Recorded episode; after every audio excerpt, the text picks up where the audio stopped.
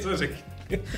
Krásné středeční odpoledne, mě nikdo neřekl, že to mám moderovat. Aha. Já jsem to si ptal, jestli chceš sedět uprostřed. To se rozumí samo sebou, protože jsi z nás nejlepší. Ano, je to tak. Jsem z vás nejlepší a proto jsem si ani nezjistila, kolikáté vysílání 626. Fight Clubu dneska máme před sebou.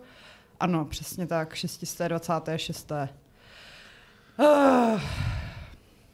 Měla bych se představit? Ne. Vás představit. Dobře. Tak ne, jako myslím, jako gamesy. Tady, jo, ano. To už jsem řekla, 6026. Fight Club. No, ale musíme říct, jako, že podcast o počítačových konzolových videohrách. Občas i mobilních videohrách. A podcast serveru Games.cz. Že to budeš moderovat ty, Aleši. Přesně, Aleši. Ale já nejsem tak dobrý jako Šárka. No já taky evidentně nejsem moc dobrá.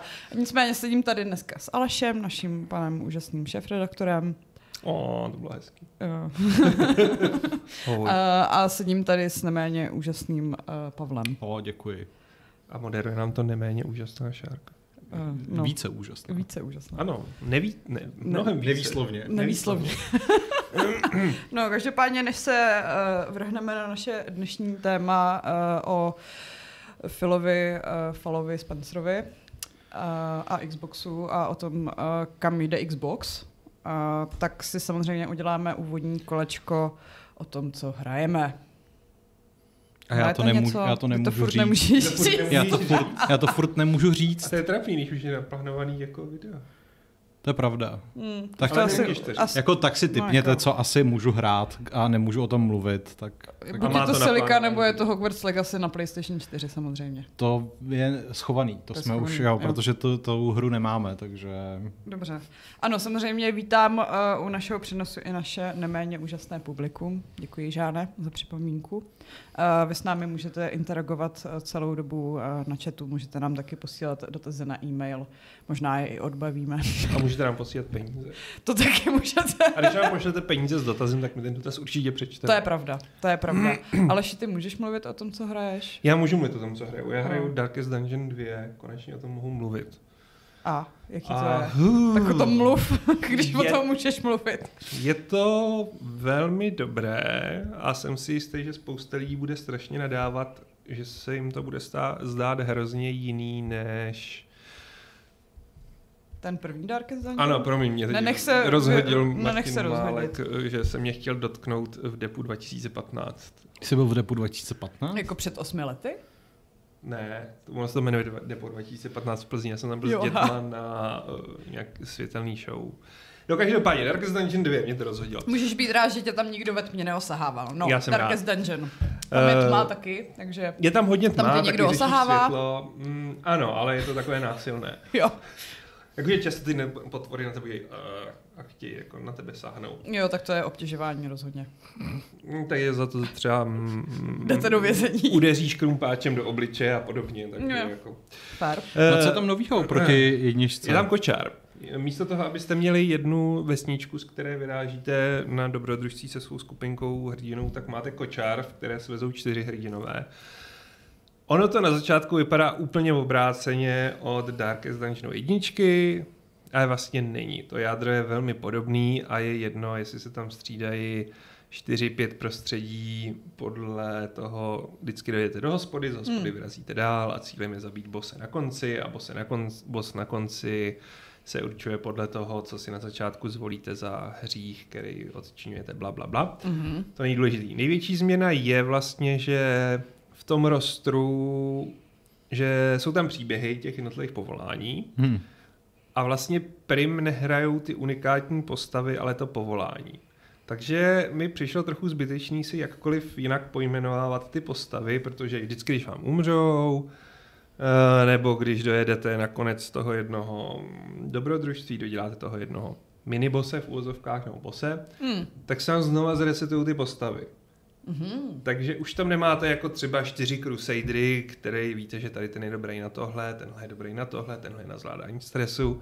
A máte tam prostě crusadera, který si při každém tom novým ranu, je to víc mnohem roguelikes, tak se můžete pojmenovat jinak, ale jim to přišlo úplně zbytečný. Co mě docela mrzí, protože já právě jsem se vždycky piplala tu svoji družinu a přišlo mi, že to i hezky píše jako ty příběhy toho, jak oni se postupně víc a víc rozpadají fyzicky i psychicky a že jako když se to resetuje po každý, tak to zní jako trošku krok zpátky. On to není krok zpátky, on je to krok stranou. Já si myslím, že Darkest Dungeon 2 je hra, která nebude dělat jedničku jako nevalidní. Myslím, že spousta lidí se bude vracet k jedničce právě kvůli tomuhle. Což je vlastně dobře, jako ono vydat pokračování, který si uchovává ty klíčové prvky toho předchozího, ale zároveň jde inudy, je fajn. Mně se hrozně líbí, jak prostě se vypráví ty příběhy těch jednotlivých povolání. Ještě tam můžu recenzovat, protože já mám odemčenou půlku asi 6, jo. A těch povolání tam fakt hodně. Protože se ještě odemykají na určitých lokacích a tam je to strašně hezky vyprávěný, že třeba Highwayman, když, já budu říkat jenom nebojte žádný spoilery, jenom ty úplně první, tak Highwayman, když utíká, tak prostě vzpomíná, jak utíká z toho vězení. A najednou je tam prostě soubojová scéna, kdy máte jenom toho Highwaymana a proti němu jsou 4 strážci a je to vlastně takový spíš logický puzzle, kdy musíte používat ty schopnosti tak, aby on se z toho dostal. Jindy prostě jsou tyhle ty křižovatky se vzpomínáním, jenom vyslovně vyprávěcí a vždycky dostanete nový skill. Na základě toho. Pak je tam Grave Robberka, která tam má strašně zajímavý příběh, to první jako jenom se odvypráví a druhý je souboj s jejím opilým manželem, kdy celou dobu prostě využíváte zase unikátně udělaný skly tak, abyste se vyhejbali útokům opilého manžela a snažíte se dostat, a on má za sebou vozejček se svým alkoholem, který vy se snažíte otrávit. Okay. A je to strašně chytře zakomponovaný do toho soubojového systému, takže jako v tomhle je to na jedničku. Ale co mě prostě mrzí je, že když úspěšně dokončím ten jeden rán, tak se mi zase ty postavy vymážou. Jo, to je právě škoda, no. Hele, a tam je vlastně nějaká ta minihra s kočárem, že ty vlastně jako jedeš... Jedeš a snažíš se trefovat jako... Ten kočár jede a ty se snažíš trefovat tam kubky nebo... Občas jí to něco vypadne, je to taky trošku zbytečný. Jo. A jinak je tam, že je to vlastně to samé jako v jedničce, jenom místo prostě dungeonu, kde volíš cestu, tak vždycky ta cesta se různě větví, minimálně vždycky na 3 větve nebo na 2 aspoň. A tam si i takticky vybíráte, jo, projedu tudy, nebo projedu tamhle tudy. Je to takový ten Slay the Spire styl, jakože na co asi teďka mám. A... No, přesně. Jo, a je to i takový, jakože dobře, docína. Tak tady budu mít jeden loading, což je... Já mám strašně moc mechanik, který na začátku umějí opravdu jako zahltit. Že tady dostanu loading, tak to ještě zvládnu, tady by se mi rozbilo kolo, tak to už nezvládnu. Což je vlastně nějaký hezký, když ten kočár má určitou odolnost a kola i štíty.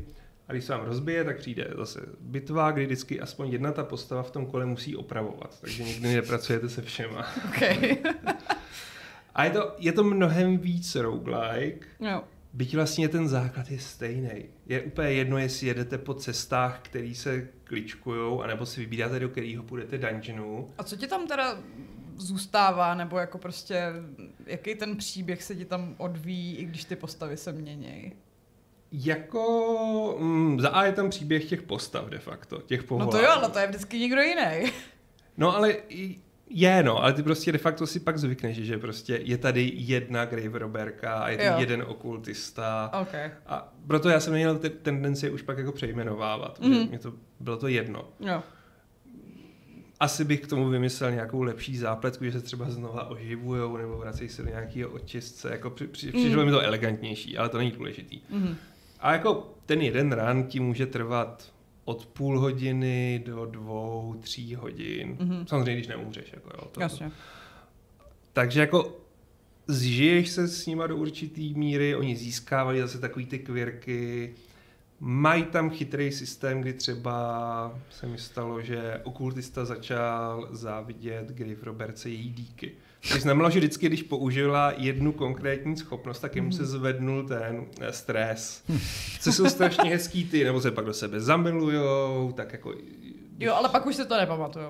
A pak už se to nepamatujou, no. Jo. Ono teda časí umřou, než jako, že bys to dodělala, jo.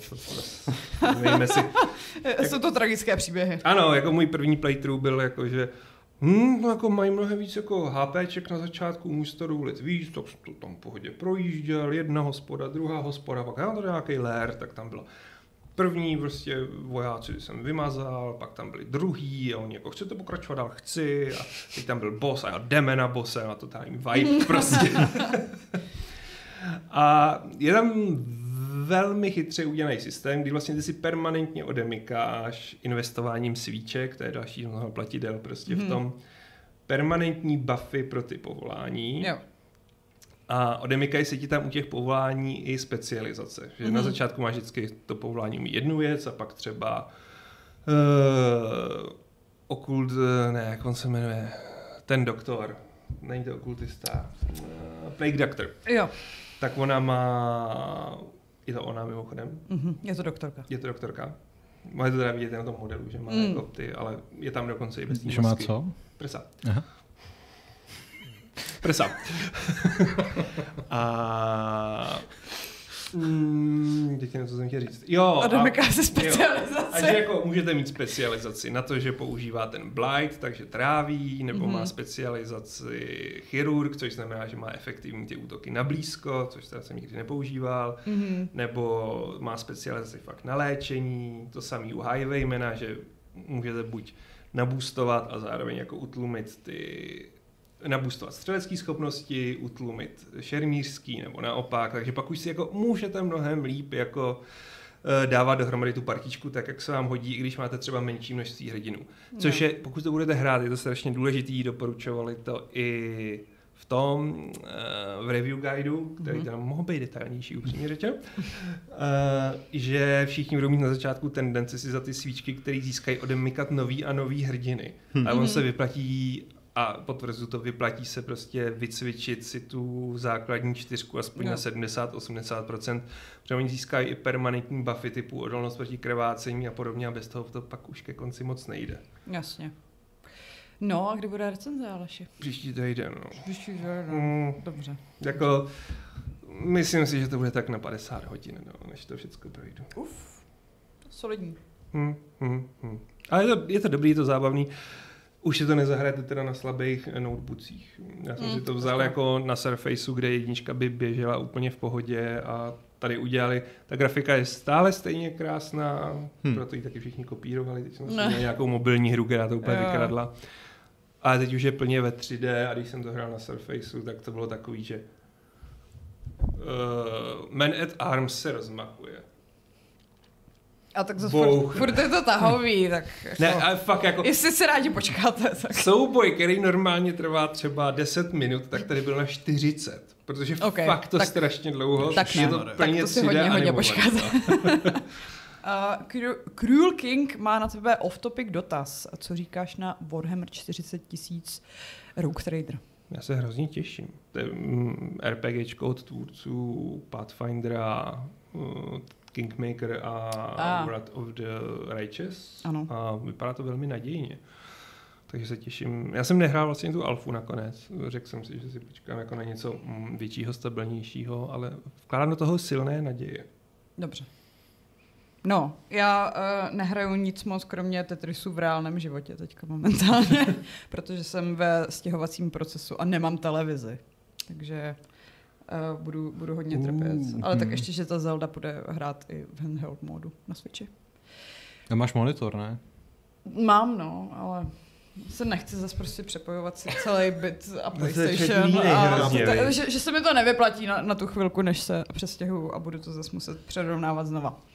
No, takže si myslím, že pokud nemáte nic dalšího, o čem byste rádi mluvili, protože to teď hrajete, tak můžeme... Já třeba nehraju ani Fortnite teď už docela dlouho, protože jsem jako neustále pod nějakým časovým presem, takže mám velkou obavu, že ani nedojedu Battle Pass.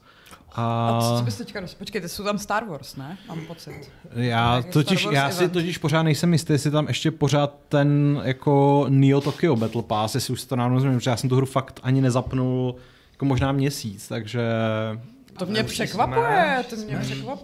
No.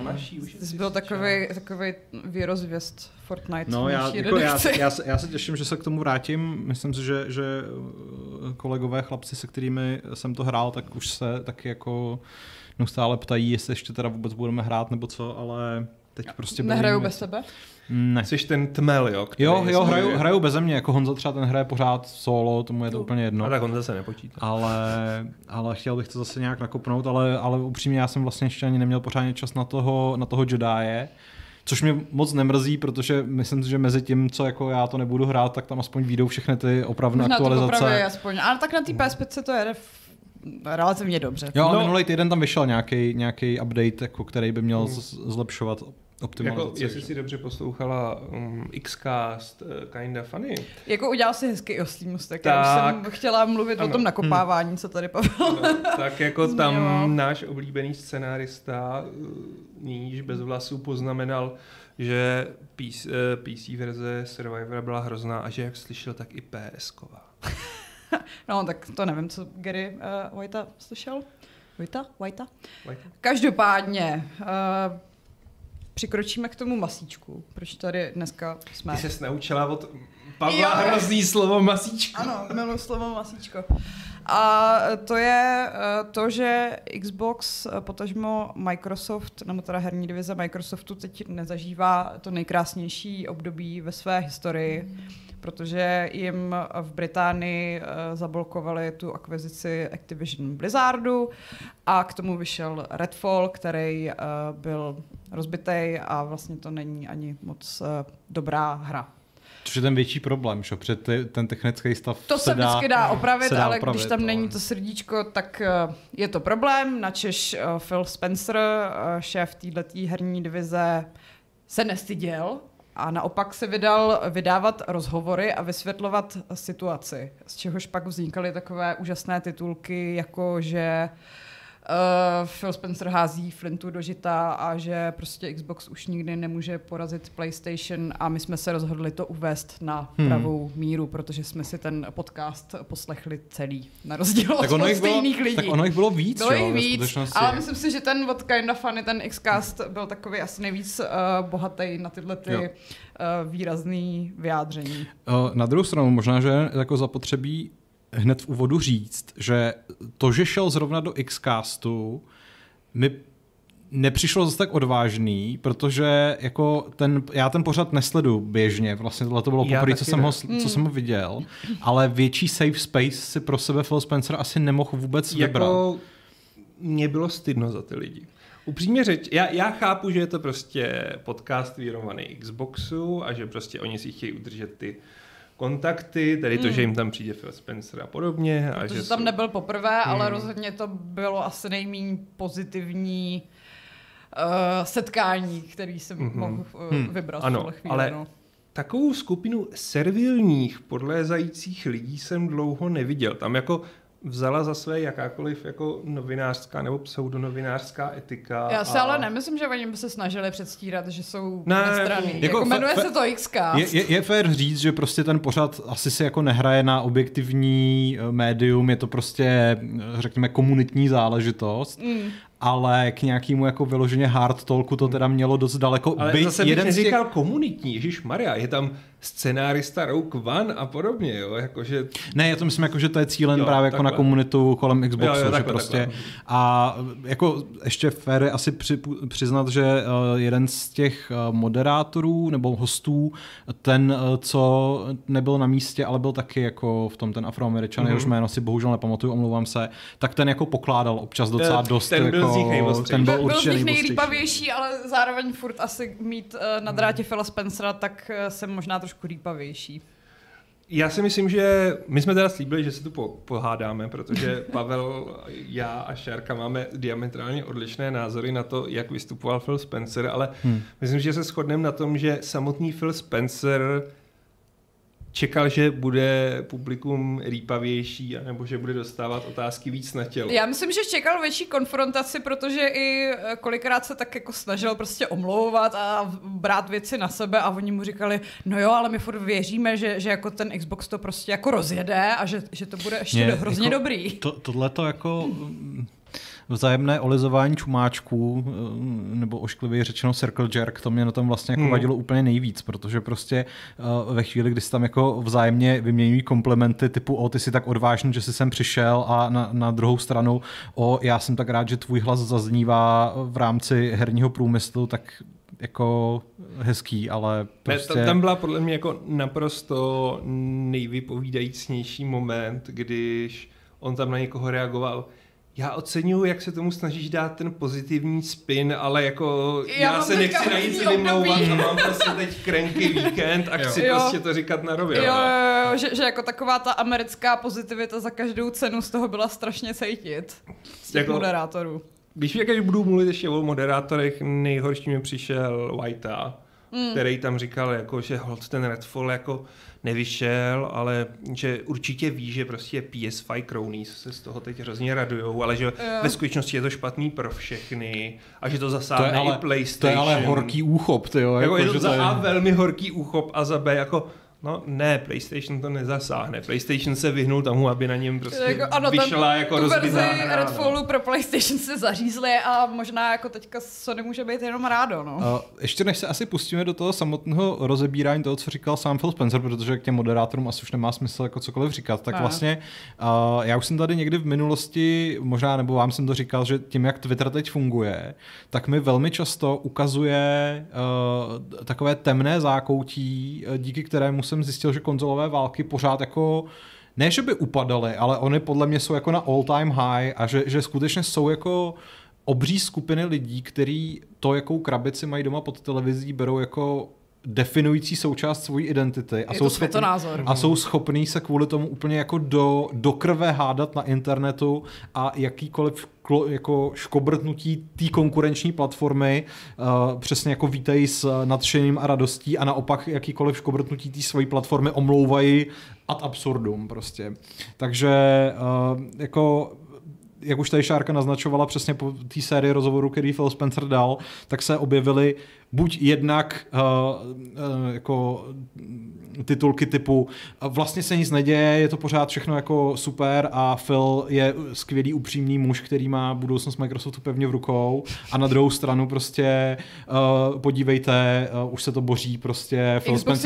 Xbox je mrtvý, Phil Spencer by měl okamžitě odejít a jako Microsoft určitě brzy svoji herní divizi zařízne, protože komu by se líbilo jako mít takovýhle public image. Což samozřejmě znamená, že pravda je někde uprostřed a my se ji tady teď pokusíme. Ano, my získáme. Takže si myslíte, že Xbox se z toho prostě oklepe a konečně dovalí nějaký dobrý hry? Tak jako Phil Spencer to víceméně poznamenával, že jo, oni budou mít tu prezentaci na E3 a 11. června. 11. června tam to budou předvádět hodně. Slíbil, že bude jako aktualizovat informace o těch hrách, které jsou dlouho ve vývoji. A ano, hodně si slibuje od Starfieldu, což je vlastně jedna z věcí, která mě rozčilovala, že některý ty on si od toho Starfieldu ale za stolik neslibuje. Ale já si myslím, že jo, já si myslím, že to... Jakože ta citace, neexistuje vesmír, ve kterém Starfield dostane 11/10 a lidi začnou prodávat PlayStationy, je strašně vytržená z kontextu, protože samozřejmě, že lidi nezačnou prodávat PlayStationy, jako, ale možná si k tomu třeba koupí ten Xbox potenciálně. Což ale je docela možný. To bude dobrá hra. Tam jde o to, že vlastně tato konkrétní citace reagovala na podle mě hloupoučkou otázku, že někteří lidé, čtěte ty magoři na Twitteru, říkají, že se Microsoft příliš, nebo Xbox, že se příliš jako dívá na PC a zanedbává tu konzoli. Mm-hmm. A jestli teda nestratili ten fokus té konzole a neměli by se vykašlat na to písíčko. Spencer konkrétně v tomhle rozhovoru jako docela naopak té konzolové komunitě podkuřuje, protože říká, že to je ta jejich nejvíc dedikovaná, že jo, i finančně vlastně jako nejvíc zavázaná skupina hráčů. Na druhou stranu dodává, že chtějí, aby si lidi mohli zahrát ideálně na všem. Což jako je ten jejich dlouhodobý plán a on to tam i říká. A mně přijde, že to říká jako sympaticky, realisticky, teď přímo k těm citátům, kdy on říká, hele, prohráli jsme tu nejhorší možnou generaci, což byla Xbox One, kdy si lidi začali budovat digitální knihovny a už nemáme ten starý model konzolí, kdy prostě nová konzole, prodáváme nový disky. Že prostě je tam ta generační návaznost. Je jedno, jestli ho s tím budeme souhlasit nebo ne. No není, ale... o tom se právě pohádáme, že? No, to je ten jako... Mně právě přijde, že to je hrozně jako realistický pohled na věc. A zároveň on k tomu dodává, my už tuhle hru nehrajeme. Jo, my jedeme na to, že máme PC plus Xbox, máme Game Pass a chceme, aby si ty lidi hráli, kde chtějí. To je úplně v pořádku. No. A co je teda špatně, Pavle? Jednak jako... já vlastně nevím, jako kde začít, prostě, protože toho mám na srdci, strašně moc, ale vlastně asi jako ten úhelný kámen toho všeho je, nebo můj problém s tím je, že já už Philu Spencerovi prostě nevěřím. Protože Phil Spencer jako není tenhle ten sympatický chlapík, který si čas od času jako dojde nasypat popel na hlavu do friendly podcastu. Phil Spencer je prostě šéf obří jako části multimiliardové společnosti, která má úplně neuvěřitelné možnosti a taky, to není nějaký nazdárek, který je tam jako 14 dní a teď hasí problémy, který tam jako nechal někdo jiný před ním. Prostě. Já mám pocit, že on v tom rozhovoru právě přiznává, že do toho možná Arcane měli začít kecat trošku dřív. To je úplně jako OK, to je ale jako jedna malá kapka v moři, jo? Protože ve finále, kdyby ten Redfall byl jako ojedinělej fuck up, tak nikdo neřekne ani popel. Jako, on tam velmi hezky mluví o tom, že prostě ty studia můžou mít jako velkou kreativní svobodu, že je nechce tlačit do toho, aby dělali pořád ty samé hry, že díky tomu prostě můžou tango udělat Hi-Fi Rush a překvapit lidi. A to je skvělý, to je prostě jako fantastický benefit toho, že přesně jsou ta velká bohatá matka, která si tohle může dovolit. Ale na druhou stranu jako tohle by se daleko s nás tolerovalo, kdyby tam předtím byla ta jako řada těch skvělých úspěchů, který prostě jako, o který se může opřít. A prostě to, že Phil Spencer říká nebo naznačuje, že oni už nehrajou tu konzolovou hru, fair enough prostě. Pokud říká, že jsou jako na tom 3. místě, je to úplně v pořádku, jako jednak někdo na něm být musí, jednak myslím si, že jako ze zákaznického hlediska je vám to úplně jedno, na jakém jsou místě. A za třetí, lidi z definice mají rádi underdogy. Myslím si, že jako ta pozice toho 3. místa vlastně není vůbec tak nevýhodná.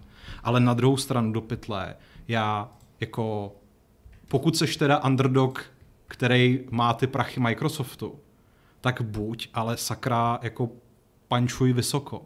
Prostě buď ta firma, která jako se snaží aspoň navenek působit sebevědomně a ne tak jako no my si to uvědomujeme, ale máme pořád ten fokus na to se zlepšovat. Prostě hele, on v tom, ale jako co on tam má říct? Hele, ale ne, on tam jako on už vlastně ve finále nemá říkat vůbec nic. Jako že tam neměl prostě jít. Já už mu, jako můj pohled na to je, že já chci, aby člověk, který ne z novinářského, ale řekněme dobře, tak jako z consumer nebo ze zákaznického pohledu, já prostě od takového člověka v této roli čekám masivní koule a obří sebevědomí. Čekám od něj, že řekne Redfall jsme posrali. Je to jako blbý, stalo se tohle a tohle, ale jako počkejte, co bude teď. V tom smyslu, jako počkej, ale tak to je takový, jako že pak ti bude stavět ty vzdušní zámky a když tě sklame zase, tak ne, ale co on potom, právě, jako? Jenomže on ty vzdušní zámky prostě staví už půl druhý generace. To je ten problém.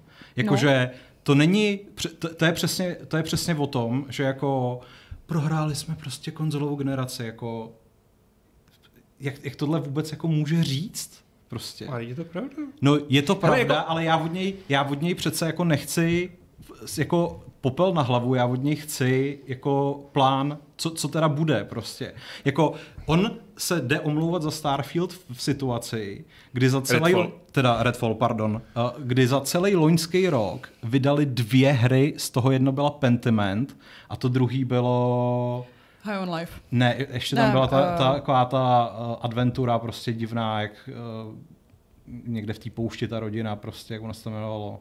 Jo, ne. Bětka to myslím recenzovala. A to bylo jejich? To bylo jejich, to byla jako exkluzivita pro Microsoft. Jako, jak po takhle slabém roce můžeš vzít na milost to, že po první velký exkluzivitě, která dopadne tímhletím způsobem, jako tam přijde řekne, no, my jako se koukáme na ty metriky, jako crashuje to, není to nic moc, ale Arcane měli prostě nějakou kreativní vizi, tak na to měli jako to. A teď už víme, že vyjde Forza a že nebojte, teď už to jako za sebe je dobrý, ale jako kdy to teda bude? On říká, že se z toho poučili a že se prostě lidi mají těšit na ten Xbox Direct. Oni se ale poučujou už jako 8 let. Já s tebou souhlasím, ale jako na mě to zároveň nepůsobilo tak, jako že je tam poražený a sype si popel na hlavu. Mně přišlo jako No blbý, no, jako tak prostě Redfall se posral, protože jsme do toho našlapali dost včas, Starfield jako máme podchycený, tam jsme s ním spolupracovali od začátku.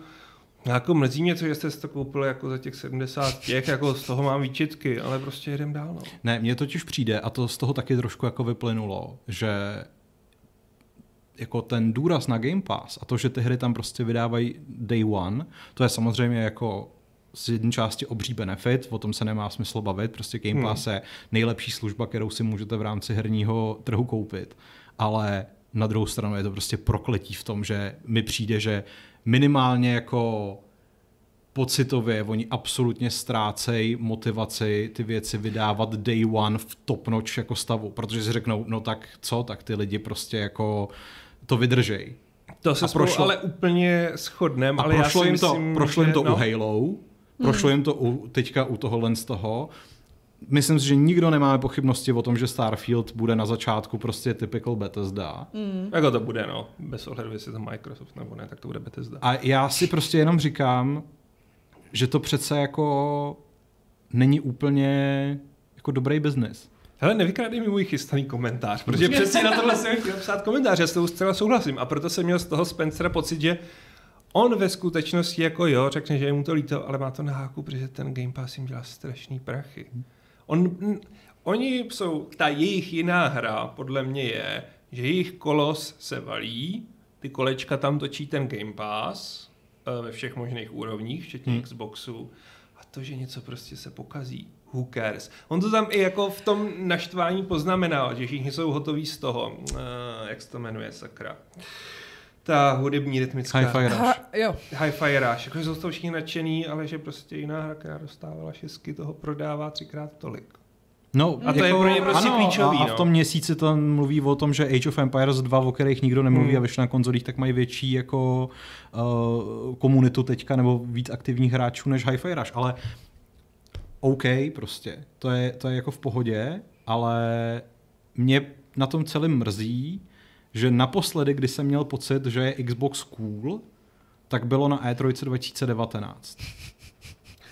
A to je prostě sakra dávno. A od té doby mi přijde, že to je, a jako to si asi pamatujeme, že jo, prostě Keanu Reeves mluví o Cyberpunku, Microsoft mluví o tom, jaký si koupil studia, především tam představuje Game Pass Ultimate, prostě bezkonkurenční. Hellblade byl, myslím, až na tom. Ne, byl tam. Byl tam, OK, ale Game Pass Ultimate tenkrát byla prostě jako value jako kráva, že jo, prostě ještě to podpořil tenkrát nějakou tou počáteční slevou, kde to stálo prostě nesmysl a to je jako skvělý, ale to jsou 4 roky. A od té doby mi přijde, že to je jeden PR fail jako blázen. A jako samozřejmě, že z toho consumer hlediska mi lidi můžou říkat, ale ten Game Pass je fakt super. Jo, je super, fajn. Pojďme jako si říct, že Game Pass je tady 8 let a já už bych chtěl vidět taky něco, čím ten Game Pass prostě naplní. No a dobře, já si úplně zničím ten chystaný komentář, ale řeknu to takhle.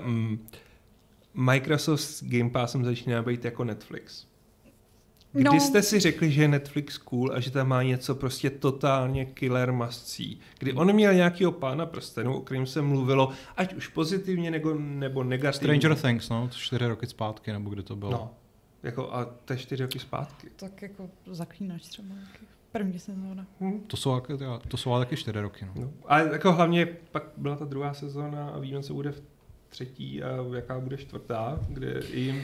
Jo, ale že je to taková ta masová produkce, že hlavně tam sypat něco novýho a je jedno, jak kvalitní to je, což se trošku bojím, že bude bolest všech předplatných dřív nebo později. No, ale to se bojím, že v tuhle chvíli se začíná stávat Microsoftu a nejsem si jistý, jestli to Microsoftu vadí. On prostě si bude říkat, no, tak tady nás pochválili za Hi-Fi Rush, ale i, že prostě jsou na tom mnohem líp a nemluvilo se o tom. Jo, tak jako Redfall byl blbej, no, ale... Nebo on nám uvádí i ty Minecraft Legends. No. A říká jako, jako dostalo to šestky a tak to víte, no, ale má to prostě obrovskou komunitu a prodává. Mě na tom prostě jako zaráží jedna věc, o které už jsme se taky bavili několikrát, že kdyby jako součástí té strategie bylo přesně jako prodáváme Game Pass, jako ze 4/5 vám tam prodáváme third party hry, protože to je prostě jako ten náš biznis a čas od času tam vydáme něco, co jako bude asi trochu menší produkce než ty prémiové hry, která dělá konkurence, a takhle to jako chceme vést, v pohodě, neměl bych proti tomu vůbec nic. Ale proč do pytle si teda koupili Bethesdu? Proč si chtějí koupit Activision Blizzard? Teď oni chtějí dělat ty velký, jako drahý, načančaný hry. Protože si přece nekoupíš jako ty studia, jako ano, možná si je koupí proto, aby se je nekoupil někdo jiný, ale... Ano. Já si myslím, že to je ten důvod. Takže já mám pocit, že Spencer i v tom rozhovoru říkal něco v tom smyslu, že si je přece nekupujou proto, aby jim vzali tu kreativní svobodu. Že jako někteří lidi jim říkají, že těm studiím mají zadávat jenom ten jeden žánr, ve kterém jsou kovaný. Ale že pak přesně ti nevznikne nic jako Hi-Fi Rush, protože by dělali jenom další evil je, že Hi-Fi Rush, ale jako ve skutečnosti byl jako... critically acclaimed. Já vím, ale že jako Arkane a Redfall to zase se obhajoval tím, že do Redfallu jim vlastně vůbec nekecali, že ten vznikal už dávno předtím, než se je koupili, a že to vlastně jako si Arkane zkazili sami. Jako jo, no, já si myslím, ale že opravdu to kupuju proto, aby to neměl někdo jiný. Jako on tam na to i naráží, že zmiňuje, že Sony prostě svýma zákulisníma dílama, což říkal, že nemyslí špatně, ale je mi jasný, že je to sere, takže si prostě zajišťuje spoustu exkluzivit nebo speciálního exkluzivního obsahu, a podle mě tohle jejich odpověď na to, jak s tím bojovat. OK, jenže to je jako fair game, že jo? Akorát, že ta konkurence sice jako si dělá ty zákulisní díly, ale padají z toho ty hry. Já se s tebou tohle nehádám. Mně je ve finále úplně jedno, jestli si Microsoft koupí Activision Blizzard. Naopak jako, když budou hry od všech těchto z těch jako velikánských jako společností, protože to nejsou ani jednotlivý studia, to jsou prostě celý vydavatelství, jako vydavatelství vydávat day one v Game Passu, no tak je to prostě fakt super. Ale já mám strach z toho, jako, že to jako postupně začne dopadat tak, jako dopadnul Redfall, nebo jako dopadlo Halo, protože pokud Xbox nedokáže jako zvládnout svůj největší rodinný klenot, tak... No a kde jsou teda jako ty hry, no? To se prý dozvíme dneska v tom, letos v tom, ne dneska ne, letos na tom, na té prezentaci, no. Já jsem zvědavý, jako tak, on tam na to úplně neodpověděl, jako co se děje s Hellbladem, i když teda vlastně v jednom kontextu mi přišlo, že snad naznačuje, že Hellblade není tak daleko, jak se zdá. Protože tam říká, že bude Forza, že bude Starfield a že bude Hellblade. Takže... Jenže to se mi zdálo, že není nějak zvlášť daleko už na té E3 2019 a o 4 roky později, kde je Hellblade. No? Na Islandu si filmují jeskyně. Ne, tak jako třeba překvapí a řeknou, Hellblade vychází jako v prosinci. Ale teď už musí něco ukázat. Nebo takhle, nemusí něco ukázat. Oni si pořád můžou jet svůj herní Netflix, ale zároveň už nebudou, jak říkáš, cool, no. Mně prostě totiž ještě přijde, že jako Phil Spencer může říkat, že oni už jako nejedou ten konzolový biznis a to. Znova, fair enough, jako jděte jinou cestou. Ale ta realita ukazuje, že jako že když jsou ty karty na stole, tak stejně to vždycky jenom o těch hrách, že jo. Jakože nám všem je asi úplně jedno, jakou značku bude mít ta krabice, co máme jako pod televizí, ale chceš tam ten obsah prostě. A zároveň jako mě prostě přijde divný, nebo divný. Vemte si ten přístup, že třeba jako i Sony, i Nintendo se kolikrát jako něco hrubě nepovede. Jako zrovna jsem si nedávno vzpomněl, pamatujete si na Labo? To musel být jako úplně mega fuck up v rámci Nintendo. Ale nikdy v životě jsem jako nezaregistroval, že by to kdokoliv z té společnosti oslovil, nebo že by jim to někdo omlacoval o hlavu, což je ale samozřejmě dan tím, že prostě když se podíváte na to, co si dneska můžete zahrát na Switchi, no tak ty vole, jako to se mezi tím budeš přehrabovat vidlema, že jo. Ale když launchuješ novou generaci konzolí a nemáš na ní ani launchovou hru, jako jednu, no tak jako... Co to těm lidem ukazuje? Prostě, nebo jako to jim řekneš, no ale máte Game Pass. Ušetříte spoustu peněz s Game Passem, ale já se bojím, že to je opravdu tahle cesta. V tuhle chvíli jako dáváme vám strašnou value a nemusíte si platit moc a máte tam tunu her prostě zadarmo. Sice teda jsou 6-7 při nejlepším, ale máte je tam zadáčo. Je samozřejmě otázka, jako od toho Starfieldu se dá čekat, že to bude 8, 9, desítková hra. Osmičková hra by bylo pro ně zklamání, si myslím. Jakože, no, zvlášť v tuhle chvíli. Zvlášť v tuhle chvíli, že toho fakt jako čekají hodně. Ale Phil říkal, že se prostě jako vydavatel musí smířit s tím, že vychází i šestkový hry prostě. Ale těch teďka měli hodně, takže už by zase bylo fajn, kdyby což měli nějakou přesně zase jako 8, to byla věta, kterou jsem si říkal, jak tohleto do pytle jako můžeš říct. Protože to máš na háku. No. Přesně, ale máš jako to na háku, protože vyděláváš. No, já to vím, ale tohle to přece jako není pokec jako zákulisních pánů z doutníky, který se smějí a říkají si hahaha, to jsou ale blbci, který si tady kupují naše šestkový hry, to přece jako podcast... Letos si koupím jenom jednoho poršáka. Ne, ale jako on má já budu dělat Ďáblova advokáta, jo, že víceméně veškerý ty jeho prohlášení podle mě směřovaly k těm lidem, kteří to hrozně prožívají, ty konzolové války a řeší jako, no ale prostě, aby se sadili to Sony, aby prostě měli ty bragging rights oproti Blue Squad, já nevím, prostě nevím, jaký používají termín, je to směšný. A on jako spíš odpovídá jim jako tak řešíte něco, co nás nezajímá, protože my vyděláváme. My vyděláváme prostě na šestkových, sedmičkových, pětkových a third party hrách. Naštve nás, když je prostě fuck up jako Redfall, protože to je ryze negativní PR. Ale jako takový ty hry, u kterých řekneš, je to fajn, no, a, nebo pro Game Pass dobrý, tak to je naštve. Protože to pak hrajou miliony lidí a kvůli tomu si předplácejí ten Game Pass, i když prostě to není něco, na co by vzpomínali roky jako, potom. Já úplně rozumím tomu, že když jde Phil jako na kobereček k Satyovi Nadelovi, nebo kdo mu teďka jako šéfuje, tak prostě přesně tyhle ty jako věci jsou pod jeho rozlišovací schopnosti, protože je to úplně jedno, že jo, v rámci toho.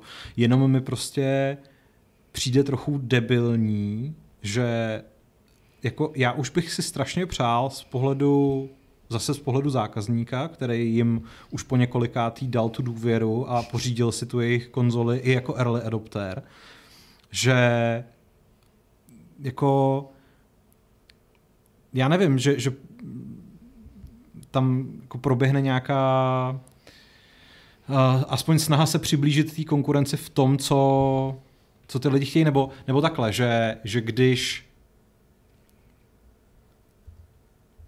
jak to říct, že když se dívá, že když nám ukazovali prostě ty naleštěný prostě jako trailery na na tu novou generaci, která přichází a prostě slyšeli jsme všechny ty jako fantastický technický záležitosti a to, co to všechno jako bude teďka znamenat a jak si budeš moc přepínat mezi hrama, který máš rozehraný a takhle, to je všechno jako super, ale jako já bych si přál, aby jako jsem měl pocit, že ta firma se snaží aspoň trošku tu konkurenci tlačit ke zdi a aspoň trochu jako, protože na tom ve finále vyděláme všichni, že jo? Jako jo, no. Já tady skočím do toho a poděkuju Petrovi Vrbovi za štědrý příspěvek 1290 korun. Děkujeme. Ale já se obávám, že oni na tu konkurenci tlačí tím, že jim zmenšují to hráčský pole s kupováním firem. Což možná je ten důvod, proč CMA to blokla v Británii, na což Microsoft i Activision reagovali tím, že řekli, že Británie je zlá a je proti pokroku technologickému. Ale teď jako vyběhla nějaká zpráva, že Evropská komise to pravděpodobně schválí. Tak jako, co víš, že když začneš lobovat, tak se to schválí. Jako, ještě mě napadla velmi konspirační teorie a to, že celé vystoupení Phila Spencera je jenom krásný trik, jak změnit náladu v některých regionech ohledně akvizice. Může být, no, že jako, tak oni už nějaká jedna z těch jejich ředitelek říkala, že Last of Us seriál je úžasný a proto by to všude Microsoftu měli schválit, protože on žádný takový úžasný seriál nemá, takže možná jako je tohleto způsob, jak převážit ty misky vach na svoji stranu, protože... Celouš se ptá, pokládá tu úplně nejzákladnější otázku, jak moc jsou tedy exkluzivity pro konzoli nutnost. A jako já bych to posunul možná jako ne ani tak jako na konzole, jako spíš na platformu. Protože to, že třeba Sony jako začala vydávat své hry na PC, samozřejmě se zpožděním, ale začala, je podle mě skvělý. Jako samozřejmě nemáme žádné, nebo nemáme úplně přesné informace o tom, jak moc jim to vydělává. Na druhou stranu prostě jako chleba jim to určitě nežere, myslím si, že lidi od PlayStationu to jako neodsává a to, že si prostě PC hráči, který by si tu konzoli nikdy v životě nekoupili, mají možnost zahrát prostě ty hry, které dostaly v minulosti dobrý hodnocení, je prostě úplně super, že? Ale myslím si, že jako ty exkluzivity budujou ten brand, to je to, co teďka tomu Xboxu chybí, že? Tomu chybí. Ta jako to vědomí toho, že když si 1. ledna otevřete hráčský kalendář, takže víte, že si jako zahrajete to a to v následujících 12 měsících. Protože to u Microsoftu prostě nikdo neví. Takže chceš ty maskoty prostě. Posledních x let, no jako chci spíš tu jistotu. Chci mít ten jako konečně tu validaci toho, že jsem jim dal ty prachy za tu konzoli. Když mně přijde, že tohle je jakový, možná i pro nás specifický uvažování, protože spousta lidí prostě vidí ty third party tituly, co se na tom Xboxu zahraje tak jako tak. Jo, to jako nepotřebují ty exkluzivity. To je úplně super a já jsem taky několikrát říkal, že kdyby mě jako se kdokoliv z nějakých jako ne úplně hardcore hráčů zeptal, jakou konzoli má koupit svýmu dítěti, tak mu vždycky řeknu prostě Xbox Series S, prostě protože to je jako skvělý deal a s tím Game Passem je to prostě jako úplně bez debat.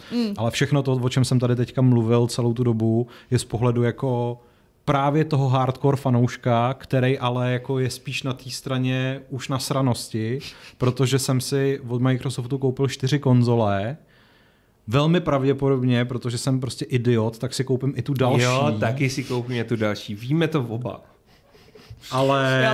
Ale jako jenom mi to prostě přijde škoda a přijde mi to ale škoda hlavně proto, že oni to uměli.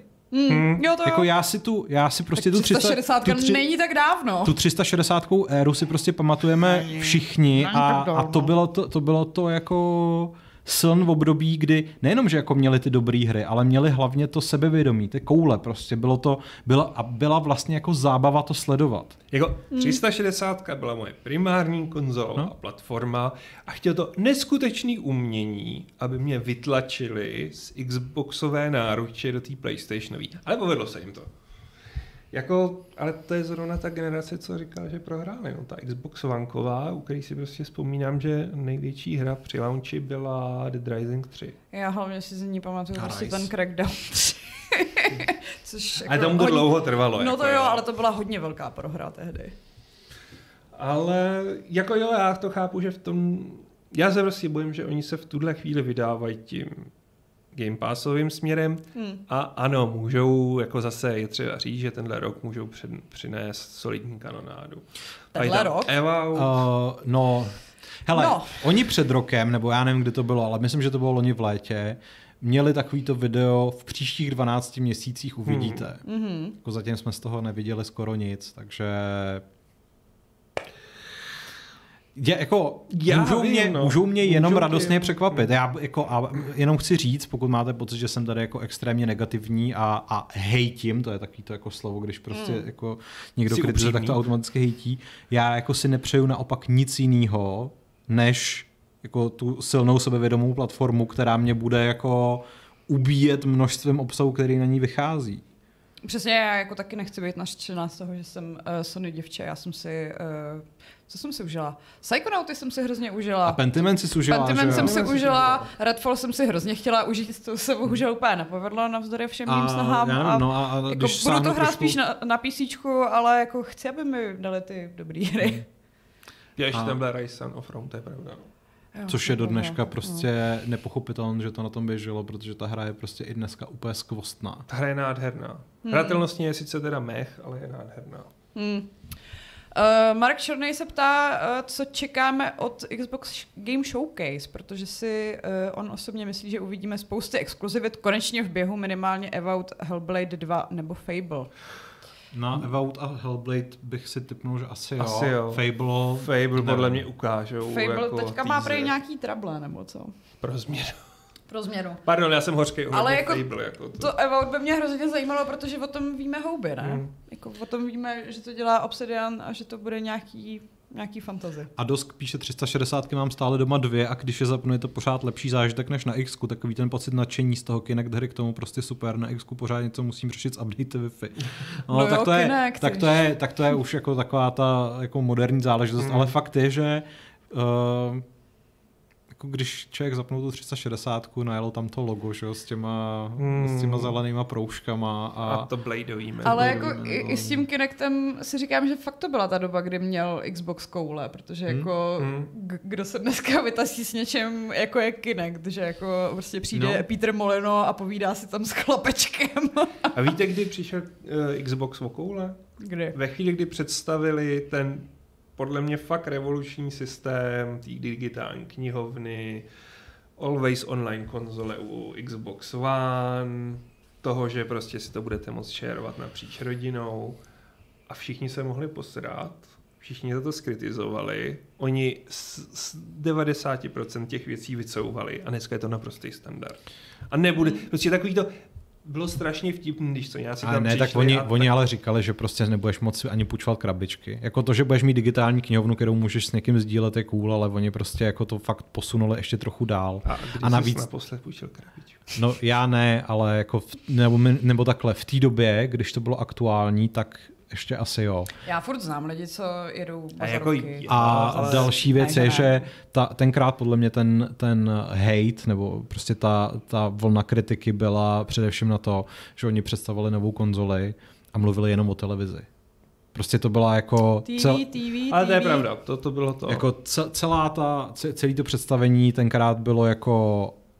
A bude tady tohle a Steven Spielberg bude dělat seriál Halo nebo film Halo, už nevím, co to tenkrát bylo. A budete si muset koupit Kinect k tomu, protože to je prostě that's how we roll. No. A pak prostě někdy druhý nebo třetí, nebo jako krátce na to prostě vylezlo PlayStation s úplně jako streamlinovanou, jednoduchou koncepcí. Prostě je to úplně normální konzole, náš fokus je na hry a stojíme o kilo míň. Ale v té chvíli se měli toho držet. V tu chvíli prostě neměli jako zahodit celý koncept, který podle mě vznikal hrozně dlouho, na základě prostě reakcí na tiskovku jako do kanálu. Chtěl jsem říct, jak kdyby Nintendo hodil do kanálu celý ten Wii U, který taky měl to a vlastně to možná nebylo tak od věci. To by se nelíbí mít ovladač s obrazovkou? Jako nebylo, bylo to odvážný, ale prostě... Bylo vtipný, že po té tiskovce vlastně nikdo nevěděl, co je ta konzola, co je ten ovladač. Jo, to je pravda. To byla jedna z největších miskomunikací asi. Ale bylo to odvážný. To jo. Mně to tenkrát přišlo strašně super, když jako Kristýna chtěla koukat na televizi. Já jsem hrál Bayonetu 2 prostě vedlení na ovladači prostě od konzole, což dneska už je jako dost přežitý, ale tenkrát to bylo úplně... Pak prostě přišly tablety a svět se změnil. Dialgon má ještě docela zajímavou otázku, jestli nemáme pocit, že Sony bude mít v budoucnu taky problém, pokud se zase nezačnou soustředit na svoje starší IP, protože podle něj se teď soustředí jen na Spidermana, Last of Us a Horizon. Já nevím, tak vyšel prostě Ratchet & Clank, jak se jmenuje to studio zase... Housemarque vydali prostě Returnal. Já nevím. Jako to zrovna Returnal není úplně jejich starší. To ne, ale jako, že nemám úplně pocit, že by jako ustrnuli u třech značek. Jako myslím si, že tam to nehrozí v tuhle chvíli.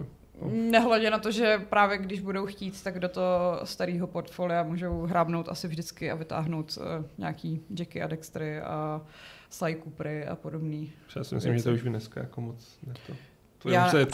Tak Killzone nebo Infamous, dobře, když budem trošku... Infamous bych si dal strašně. Já Killzone.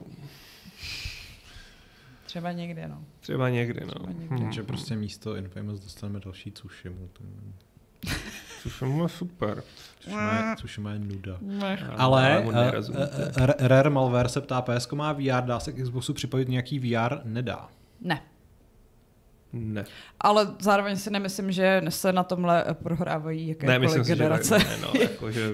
To ne, no. A jako PSVR teďka jako po tom nějakém startu, kdy jako tam těch her vlastně nebylo málo, ale zároveň drtivá většina z nich byly prostě porty ze starších nějakých VR zařízení, Oculů a tak dále. Tak teď jako... Tam prostě nic není. A hlavně mám pocit, že se to neprodává úplně podle jejich očekávání, takže taky typuju, že do toho nebudou pumpovat úplně jako moc. Toho se ale bojím, že udělají z PSVR 2, ať zabešujeme i konkurenci, že udělají to samé, co udělali s Vitou. Že prostě řeknou, to tak dobře neprodávalo, drahý, tak to necháme na third party těch, no. A to by mě nasrali. Teda ne, že bych měl PSVR 2, ale... Jo, takže se tak jako imaginárně... Jo, imaginárně, no. No ne, tak jako je to škoda, protože jako ten hardware je super, ale samozřejmě... Napřed ho musíš prodat lidem, abys na to mohl pumpovat spoustu drahých titulů.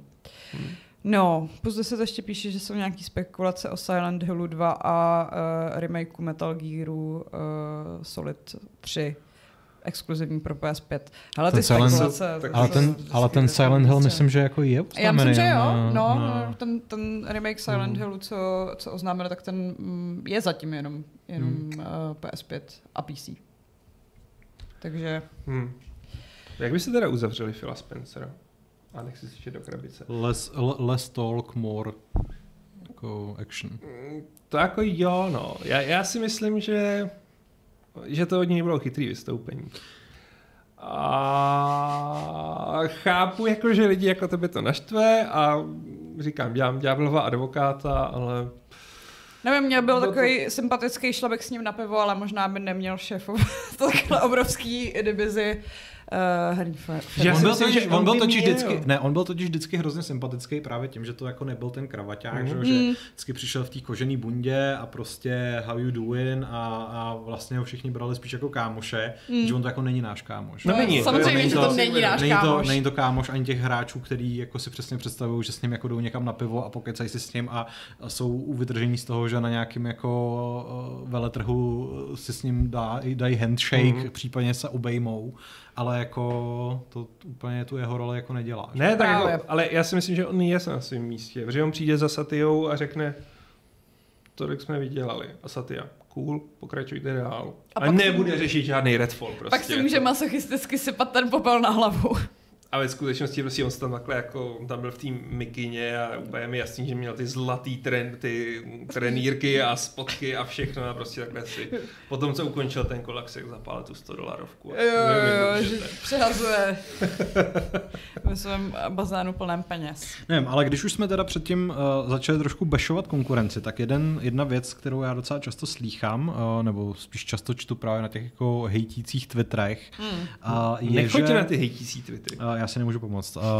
Je, že vlastně i Sony má co ukazovat, protože teď je sice jako víme, že prostě na podzim dostaneme toho Spidermana a to je vlastně asi prolotoček všechno, potom, ale nevíme, co potom. Takže je vlastně dost na čase, aby i modrý tým udělal nějakou pořádnou showcase a řekl fajn, tak tohle to teda naše studia dělají teď. Třeba protože... jako tohle je ten Wolverine, ze kterého jsme vám ukázali líbivý obrázek. Rozhýbaný před rokem. No. Já jsem strašně zvědavý, jak to letošní léto v rámci těch všech Summer Game Festů a předpokládám, že spousty jako přidružených mikroeventů dopadne, protože těch her, které přetekly z loňských let kvůli různým důvodům, tak je hodně, ale ve finále ono těch jako skutečně jako oznámených termínů vydání do konce roku pořád moc není. Zatím, jako, pokud se teď podíváte na Wikipedii nebo na náš kalendář, tak je to poměrně skličující, jako ten třetí a čtvrtý kvartál. Vlastně 2023 neurčitě, tam je spousta věcí, ale ty konkrétní data těch je fakt malečko. Ale tam strašně málo těch konkrétních dat a já si myslím, že se to začne plnit, protože ty vydavatelé si podle mě ještě v tom pocovidovém systému a režimu nebyli jistí, jak se to bude stíhat. Ale zároveň se hrozně těším na tu ne-E3kovou sezónu a nechám si ráda vytřít zrak. Tím se budu hrát po zbytek roku. Jako jo, no. Jako už teď tam toho dost, co budu hrát po zbytek roku. Můžete se ještě střihnout o to, kdo z vás si vymyslí pravidlo, chlapci. To jsme si taky naurčili. Sakra. Já jsem se tu trápil minule s Naomi. My teď zatím budeme odpovídat ještě na dotazy z čitíku. No ale já to nevymýšlím, to není moje úloha. Ale Pavel Kostal se ptá, jestli bude někdo hrát ten nový System Shock, co vychází 30. května. A vychází skutečně 30. května? Hele, říkali, že už je fakt jako gold a že opravdu to stíhají. Taky jsem měla problém tomu uvěřit, ale... No, tak to budeš tak rád ty, protože jsi napsala na recenzi. Ne, to je Kuba Malchárek. Jsem myslel, že ty jsi napsal. Jsem si to zabukoval. Okay. Ale víš, že jako to nic neznamená a že jako členka redakce můžeš prostě svoji ocelovou pěstí uhodit. No, já to budu asi hrát, tak jako to uvidíme. To se ještě dohodneme, ale chci to hrát. Dialgon píše, že Ubisoft prý odložil Assassin's Creed Mirage ze srpna na říjen, takže snad to nebude další fail. Ale Mirage neměl vůbec pevně datum. No jako neměl datum vydání, ale taky se nějak interně si to posunuli. Ale jako tam hele, já prostě po těch Redfallech a dalších failech už jsem radši, ať to odloží, já vím, že to hotový, než aby tenhle prostě to však jako nezačal úplně pozitivně, co se těch velkých releaseů týče. Jako byly tam skvělé věci, ale byly tam i minulý týden jsme se o tom bavili. Já si furt hodně slibuju od toho Final Fantasy. Já se slibuju hodně od Final Fantasy, doufám v Diablo 4 a strašně moc si slibuju od toho Baldur's Gate 3. Já se těším na Jagged Alliance 3 a potřebuju tu sběratelku s taktickým poučem. Ty jsi fakt nedělal srandu? Ne, nedělal, já miluju Jagged Alliance a prostě taška úplně příšerná. Je příšerná. A Nox & Madness ještě říká, že se těší na další ukázku Alone in the Dark a že snad ukážou datum vydání. To je vlastně pravda, to jsem úplně zapomněl, že se to chystá, přitom jsme to hráli na Gamescomu. On to má být už někde za chvilku, mám pocit. Jo, já mám pocit, že to nemá termín vydání. Ne, myslím, že to nemá vůbec termín. Zajímavý, tak to si asi vymýšlím, nebo možná jako doufám. A Pouze se nás ještě ptal, jestli si myslíme, že Game Pass něco vydělává, když dali za Guardians of the Galaxy do Game Passu $10 milionů. Myslím si, že je to pro něj naprosto zanedbatelná částka. Jo, to prostě Phil vytáhne drobák čtvrťák z kapsy. To má ve vajně prostě doma. Ne, jako je třeba si uvědomit, že tohle jsou fakt strašně malý částky v kontextu toho, kolik. Jo, tam se operuje. V kontextu Microsoftu, no, a o to je to vlastně smutnější. Prodaj 3 kopie Officeu a je to tam. A mají vydělat. Dialgon, dobrý podotek, jestli nemá být i Skull and Bones, já myslím, že nemá. Ne, naposled jsme slyšeli, že to je ne, já myslím, že nemá. Já ho chci zahrát, ale... Aleši, to prostě nikdy nevíde už. Hrál jsem ho už jednou. Koho se snažíš přesvědčit, že to chceš hrát? Prostě? No, sebe. No a ještě můžeme odbavit dotazy z e-mailu. Cože, nějaký přišly? Ano. Samozřejmě, spousta dotazů z e-mailu. Jo, kdyby mi ještě fungoval e-mail. Adosk ještě poznamenává, že jestli nemyslíme, že Xbox zaspává na poli VR, AR, kde PSko, Oculus a nejspíš Apple do toho začínají šlapat. No když jsme to nakousli, jestli myslíme, že ne. A já se taky nemyslím, že tohle jsou jako... zlomové technologie, které věci pořád ještě. To pořád. Jsou spíš imageovky než cokoliv jiného. No, každopádně máme tady dotazy z e-mailu. podcast@gamescz, kdybyste nám chtěli nějaké poslat. Posílejte. První dotaz od Jai, kterou by zajímalo, co říkáme na velké rozpětí známek u Redfallu. A čím si představujeme, že různé servery dávají 4,5 z 5, 8 z 10 a podobně. Jsem teda moc takových neviděl upřímně. No, jako já si pamatuju toho týpka, co dal Redfallu 8,5 a pak měl ještě hroznou chuť napsat článek dal jsem Redfallu nejvyšší hodnocení na internetu a ničeho nelituji, což si myslím, že jako... Znamená, že lituje. Ne, že spíš jako, že to vypovídá, co si o kvalitách té recenze, když pak musíš napsat ještě jeden článek, kde si potřebuješ obhájit tu recenzi a hele, to bude asi tím, že každý člověk má trochu jinou definici zábavy, že jako někdo rád kouká na vlaky, někdo rád jezdí na horský dráze, někdo rád hraje na kytaru a někdo prostě rád hraje rozbitý. Hele, ale hry. Jako může se prostě stát, že ta hra pro něj nebyla rozbitá jako funkčně, byť si neumím představit, že to mělo graficky v pohodě, a někdy to prostě sedne. Někdy prostě toho člověka bude bavit mech hra. Přesně, já za to nebudu pranírovat. Spousta lidí se užila dokonce i Days Gone, takže já už jsem úplně vzdal představu o tom, že lidé mají nějaký... Já jsem rád, že jsem neřekl Cyberpunk teďka, ale... Nevím, ale prostě hry jsou subjektivní. Tomáš Marek ptá, já bych měl ještě dotaz k Xbox GPU a jestli díky novým díky novým předplatným PlayStation to není impuls, aby tu službu ještě více zkvalitnili, případně jestli ještě jde zkvalitnit. V poslední době třeba přidáním Ubisoft Plus. Jako můžou tam být všechny hry na světě. Pak To bude asi dobrý. Otázka je ale zároveň, jestli ta kvantita toho, že jako potom budeš mít přesně to jako ten jako neschopnost si vybrat. Já mám pak tu rozhodovací paralýzu, přesně. Že to mám přesně jak na tom PlayStationu, tak vlastně i u svý Steamové knihovny, že než abych se probírala těma stovkama her, který jako jsou fajn, ale já je teďka zrovna hrát nechci, tak pak hraju nějaký věci furt do kolečka. Ale tak já mám úplně jiný problém. Já si řeknu, tohle si chci zahrát, mám tam stažených 8 her a zapnu z toho jednu. No, ale to je to samý, jako to je furt rozhodovací. Ale tím se ti vlastně i tou jednou hrou si ten Game Pass vlastně zaplatí, takže... Jako jo, je to tak. Ale mám to samý jako i u toho, i u PlayStationu, takhle, jako pluska, jo. Mám nápad na to, jak by mohl Xbox zkvalitnit Game Pass Ultimate, že by mi vlastně platil za to, že budu já hrát ty hry a tím pádem bych měla víc času na hraní her z Game Passu. Nejsem si jistý, jestli tohle už by sedlo do finančního projektu Phila Spencera. Hire me, Phil. jako můžu to vylepšit, můžu ještě koupit EA, nebo můžou koupit... Můžou koupit všechno, kromě Sony. Zrovna jako ta varianta Ultimate je podle mě už teď jako fakt hodně bang for your buck. To je jako úplně... bezkonkurenční vlastně, co můžete dostat. Já teda nevím, ten Ubisoft Plus je tam jako v té jako kompletní verzi, nebo je to... Já myslím, že jo. Aha. No. Jako, že ta nabídka prostě už moc... Tak to už vlastně nevím... Nebo jako jasně, že jde rozšířit, vždycky tam můžeš přidat něco navíc, ale... No, ale už vlastně moc nevím co, protože EA Play tam je, že jo? A...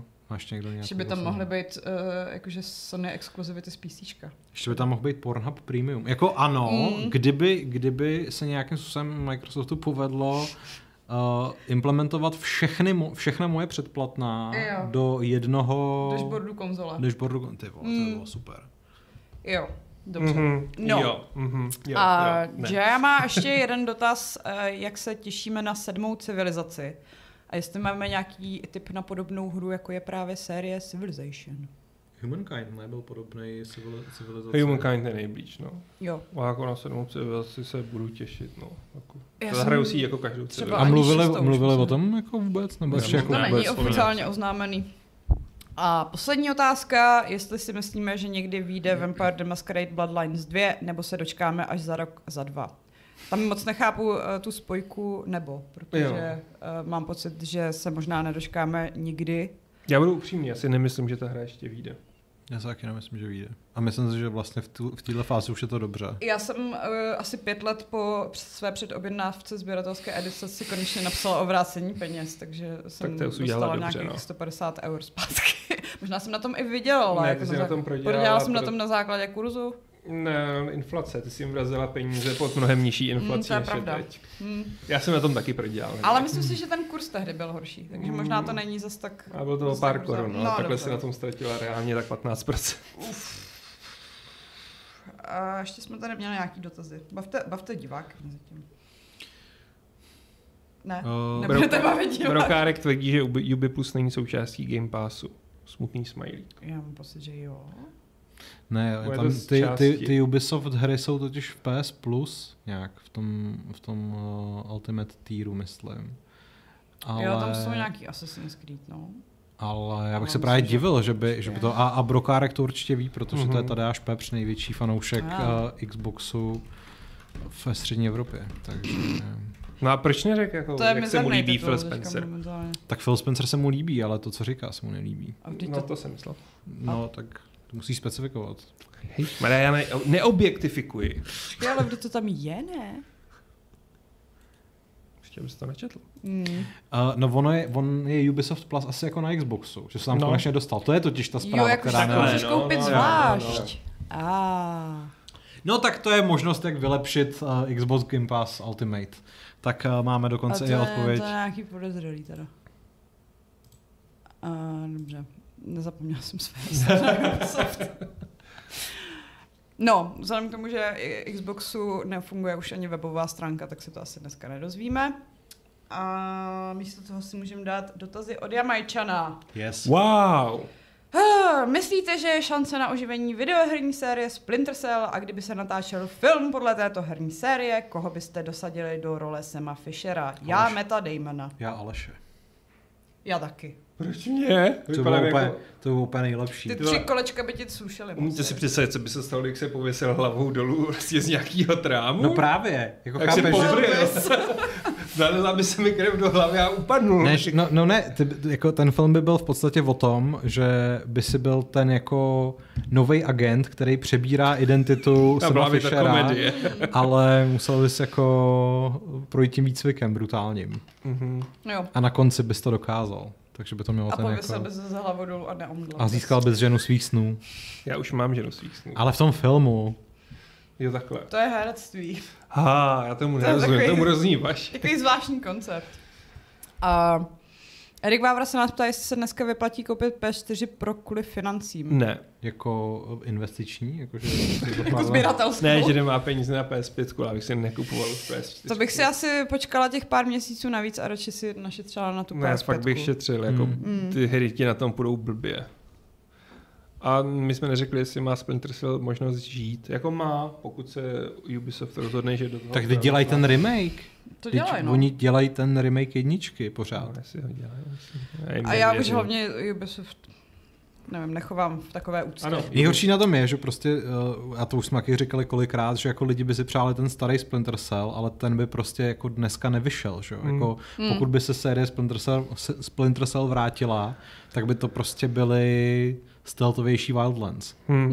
Breakpoint. Což je depresivní. Což jako, ano. No a druhý dotaz od Jamajčana, jestli bychom si přáli nějakou fakt brutální hru, jako byla svého času Soldier of Fortune. Já jsem ji teďka nedávno dostala, jmenuje se Dead Island 2. Mhm. Je to celkem jedno, mě to už nějak jako nevzrušuje. Ne. Mě to taky nějak jako je. Jakože u toho Dead Islandu jsem si občas říkal, že to hezky jako šplouchá. No. Ale... jako... jako nevím. Už ve svých 2. Puste se návrat do reality, nebo tak, jestli máte to ty koutky. Ale jako upřímně by mě vlastně docela zajímalo, jak by vypadalo realistický násilí ve stylu Soldier of Fortune jako na dnešní technologii. Myslím si, že by to bylo... To by se dělalo blbě, protože... Co jo, no. To bylo tak realistický, že už jako by to bylo takový nechutný. A cítil bys třeba takový hnusný emoce, jako je empatie. A empatie ve hrách nechceme. Hlavně v Last of Us ne. To bylo chrupla stolička. Ne, já jsem si plácnul do kolen, protože Aleš vymyslel pravidlo dnešního Fight Clubu. A já jsem si tady... Vítěze slavně se splácnul. Dobře, máte ještě něco, co byste tady chtěli říct? Věci v zásilku. Máš věci v zásilku? Dobrý, to si nech... A potom svoje soukromí záležitosti, Aleši. O soukromých záležitostech se mluví v Gamesofu. To je pravda, pardon. To bylo včera. Jo, já jsem to včera dneska. Dobře, tak já už to nechám pro sebe. No, tak tím pádem asi můžeš poděkovat našim donátorům. Tak já nebudu tentokrát dělat sexy hlas. Udělej ASMR. Udělej sexy hlas. Aleši, udělej sexy hlas. Ne, děkujeme. M87, Mark Dark M a Peter Vrba. No. To nebyl sexy hlas, to byl normální hlas, kdybyste to nepoznal. Děkujeme Aleši za tvůj sexy hlas a děkujeme i vám, že jste se dívali, i když to možná bylo občas trochu těžké. No to se na nás dívat. A jo, rozloučíme se. Ahoj. Mějte se krásně. Ahoj, s Bohem. A já se s vámi rozloučím 626. pravidlem klubu rváčů, které zní empatii ve hrách nechceme.